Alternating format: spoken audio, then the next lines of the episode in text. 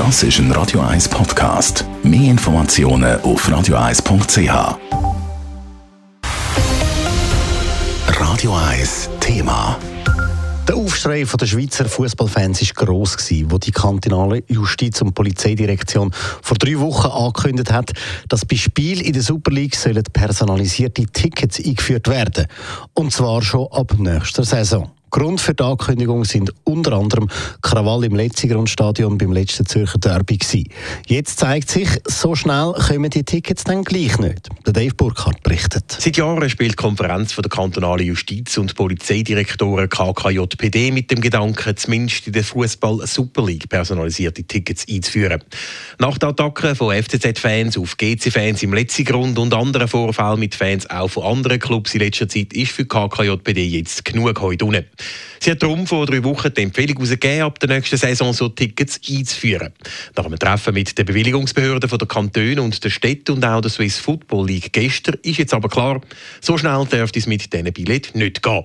Vorher gäbe es nämlich noch einiges zu klären, sagt der Paul Winiker von der KKJPD. Vom Datenschutz bis zu der technischen Umsetzung bis zu äh, rechtlichen Grundlagen.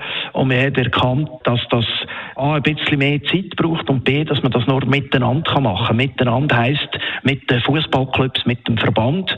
Und aus dem Grund wollen wir jetzt eine Umsetzungsplanung in Auftrag geben. Und erst wenn die fertig sind, können dann die Tickets eingeführt werden.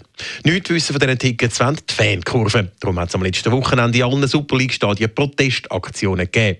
Da sei jetzt der Dialog wichtig, sagt der Paul Winiker. Wir müssen erklären, was wir wollen. Wir müssen aber auch erklären, was wir nicht wollen.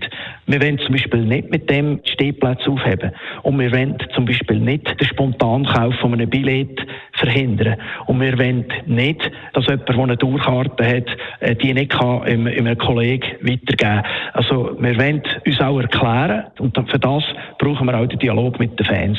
Und die Fans scheinen den ersten Teilerfolg zu feiern, weil die Tickets eben kaum auf den Start der neuen Super League-Saison schon kommen. Eingeführt werden dürften sie über kurz oder lang, aber trotzdem einfach nach einer gründlichen Vorarbeit, sagt der Paul Winiker von der KKJPD. In Italien hat der Prozess beispielsweise zwei Jahre gedauert, bis man das können, super durchführen Und in dem Sinn äh, ist das weniger schlimm, wenn das ein bisschen länger dauert. Wichtig ist, dass man es miteinander macht. Wir müssen das ganz klar, wenn wir das mit dem Verein und mit dem Verband durchziehen und sämtliche Bewilligungsbehörden müssen wir auch mit an Bord haben. Bringen soll die Massnahme mehr Sicherheit, weil man dann wisse, wer im Stadion sei oder auch Leute mit Stadion- und Rayonverbot gar nicht erst ins Stadion reinkommen. Ob sich die Fankurven von diesen personalisierten Tickets aber tatsächlich noch überzeugen lassen, bleibt abzuwarten. Dave Burkhardt, Radio 1. Radio 1 Thema. Jederzeit zum Nachlesen als Podcast auf radio1.ch.